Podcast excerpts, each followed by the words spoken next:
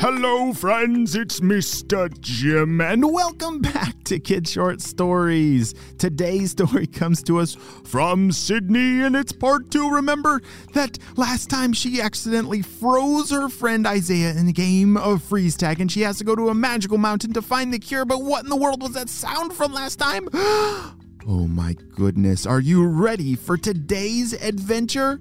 Me too, let's save Isaiah!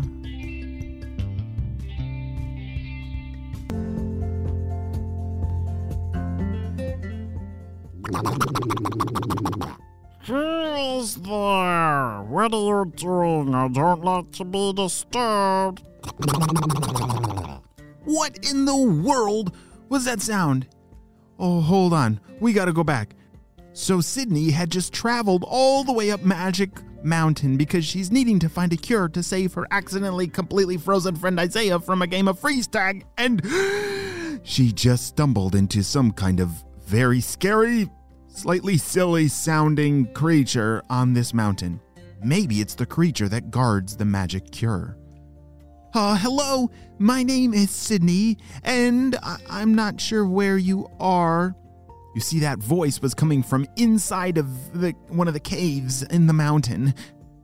And I'm not sure exactly what I'm supposed to do, said Sydney, but uh, my friend is frozen and, and I really need the magic cure that is on this mountain.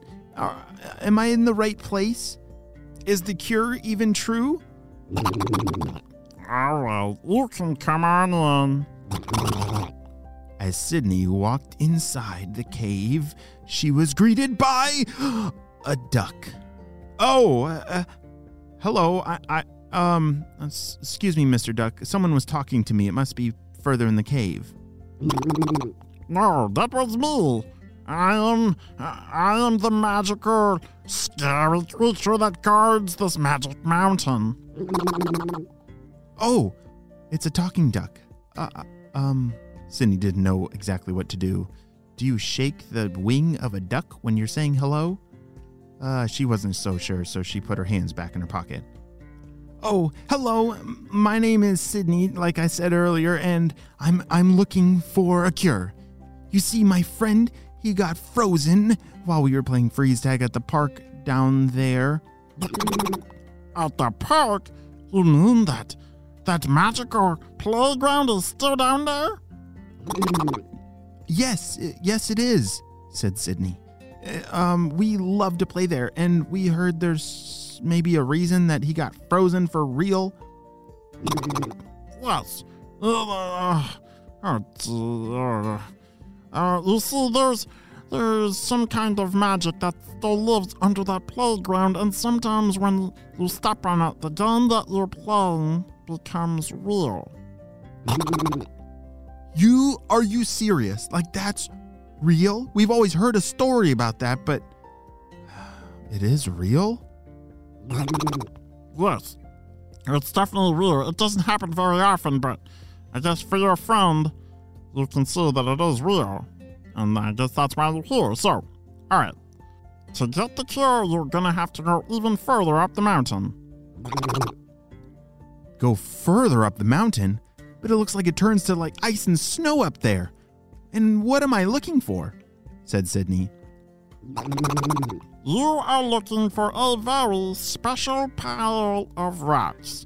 These rocks, they're kind of purple and sparkly, and if you if you get one, that that will help your friend not be frozen anymore.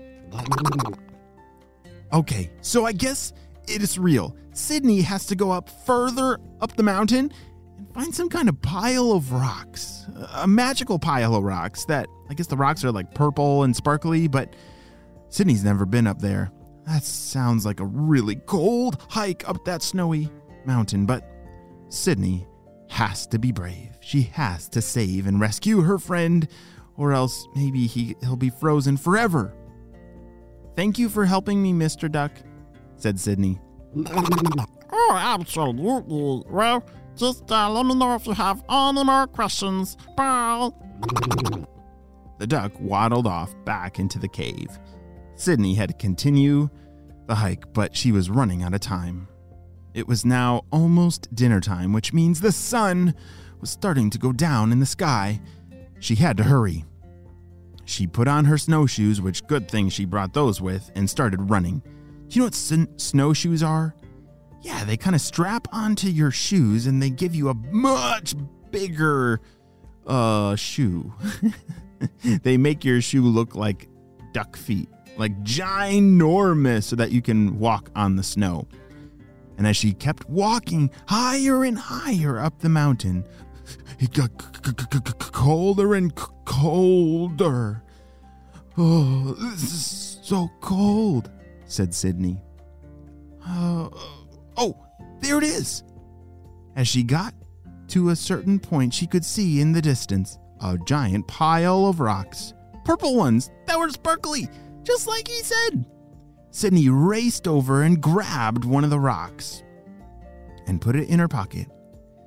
"All right, now maybe I can sled down the mountain. That'll go faster." She had brought a collapsible pocket sled, which those are pretty awesome. Man, I wish I had a sled that could fit in my pocket. She pulled it out of her pocket and fo- unfolded it, turned into an awesome snow sled. "Here we go! Wow!" Sydney blasted down the mountain, flying through the snow on her sled, zooming past the cave with the duck and all the way down to the bottom. "Whoa! All right, I think we still have time." Sydney started running for the playground as fast as she could. She could see in the distance that Isaiah was still laying on the park bench, completely frozen. "Isaiah!" she shouted. "I have it! I have the cure!"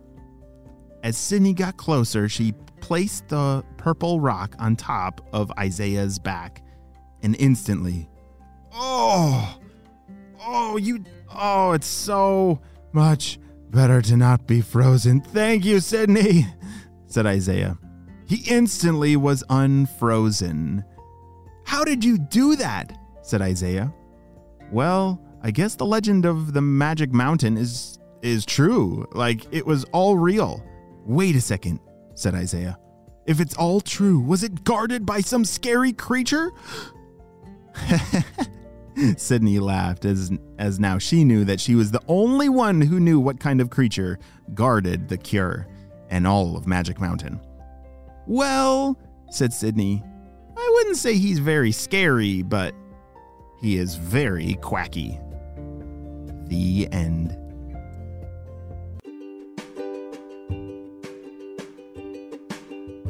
Great job! You listened all the way to the end, and you know what time it is. It's time for Kid Shout Outs. I want to say hey to Ruby and Maisie from California, Maya from Ohio, Evo from Melbourne, Australia, Savannah from Washington, Eli from Perth, Australia, and Parker and Hudson from Florida. I'm so glad that you're all in the Kid Short Stories family and on our spy team. We could not stop Doctor Stinky Breath without you, my friends. Well, you have a super duper day, and I will see you on our next adventure. Bye!